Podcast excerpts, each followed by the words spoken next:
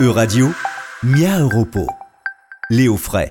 Bonjour Léo, je m'appelle Alex, j'ai 8 ans. Je voudrais savoir pourquoi la mythologie grecque est si compliquée. La mythologie grecque, c'est vrai que c'est un peu Dallas. Plein de personnages à qui il arrive toujours des trucs farfelus et plein d'histoires d'amour. Mais on peut essayer d'y voir plus clair. Pour ça, commençons par l'origine du monde selon la mythologie grecque. À la naissance du monde, il n'y avait pas de planète, pas d'étoiles, pas de soleil et pas de ciel. Seul un grand nuage du nom de chaos recouvrait l'univers. Comme son nom l'indiquait, tout était très chaotique et chaos fracassait l'univers dans une course folle. Mais il était malheureux, il se sentait seul. Il se créa alors des amis. Gaïa, la terre, Tartare, les enfers, et Ouranos, le ciel ainsi qu'Ereb et Nyx, qui représentent tous les deux la pénombre et la nuit, et Eros.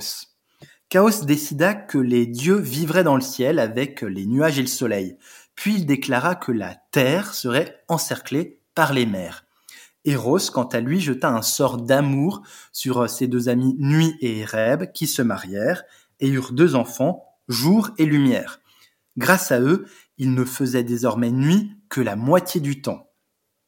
Il jeta un deuxième sort sur Ouranos et Gaïa, le ciel et la terre, qui s'unirent et donnèrent naissance aux cyclopes, qui n'avaient qu'un seul œil, et aux titans, qui étaient immenses. Ils étaient si monstrueux que leur père les enferma au plus profond de la terre, dans les Tartares. Le euh, plus jeune des titans, Chronos, se révolta contre son père, Ouranos, et libéra ses frères. Il vola le trône de son père et se maria avec sa sœur Rhea. Ses parents lui prédirent qu'un jour, il serait à son tour détrôné par un de ses fils. Alors Chronos prit peur et dévora sans pitié ses enfants à leur naissance. Mais Rhea parvint à cacher son dernier-né. Quand elle dut l'amener à son mari afin qu'il le mange, elle lui présenta une pierre de la taille d'un bébé enveloppée dans un grand linge blanc, qu'il avala tout rond. Et devine qui est le bébé qu'il aurait dû manger. Je suis sûre que c'est Zeus. Exactement. Caché, le jeune dieu Zeus grandit sur l'île de Crète. Devenu fort et en âge de se venger, Gaïa lui confia un liquide mystérieux pour l'offrir à son père. Déguisé, Zeus put s'approcher de son père et celui-ci but la boisson magique qui lui fit cracher tous ses enfants qu'il avait avalés et avaient grandi dans le ventre de leur père.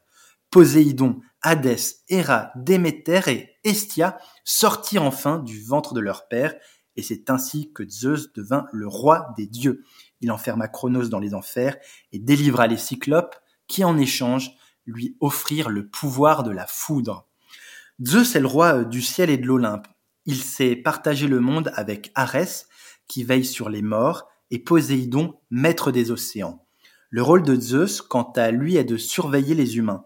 Il peut décider de la météo en fonction de son humeur et de ses caprices. Orage, tonnerre, foudre et pluie. La prochaine fois, je te parle des autres dieux de l'Olympe, si Zeus le veut bien.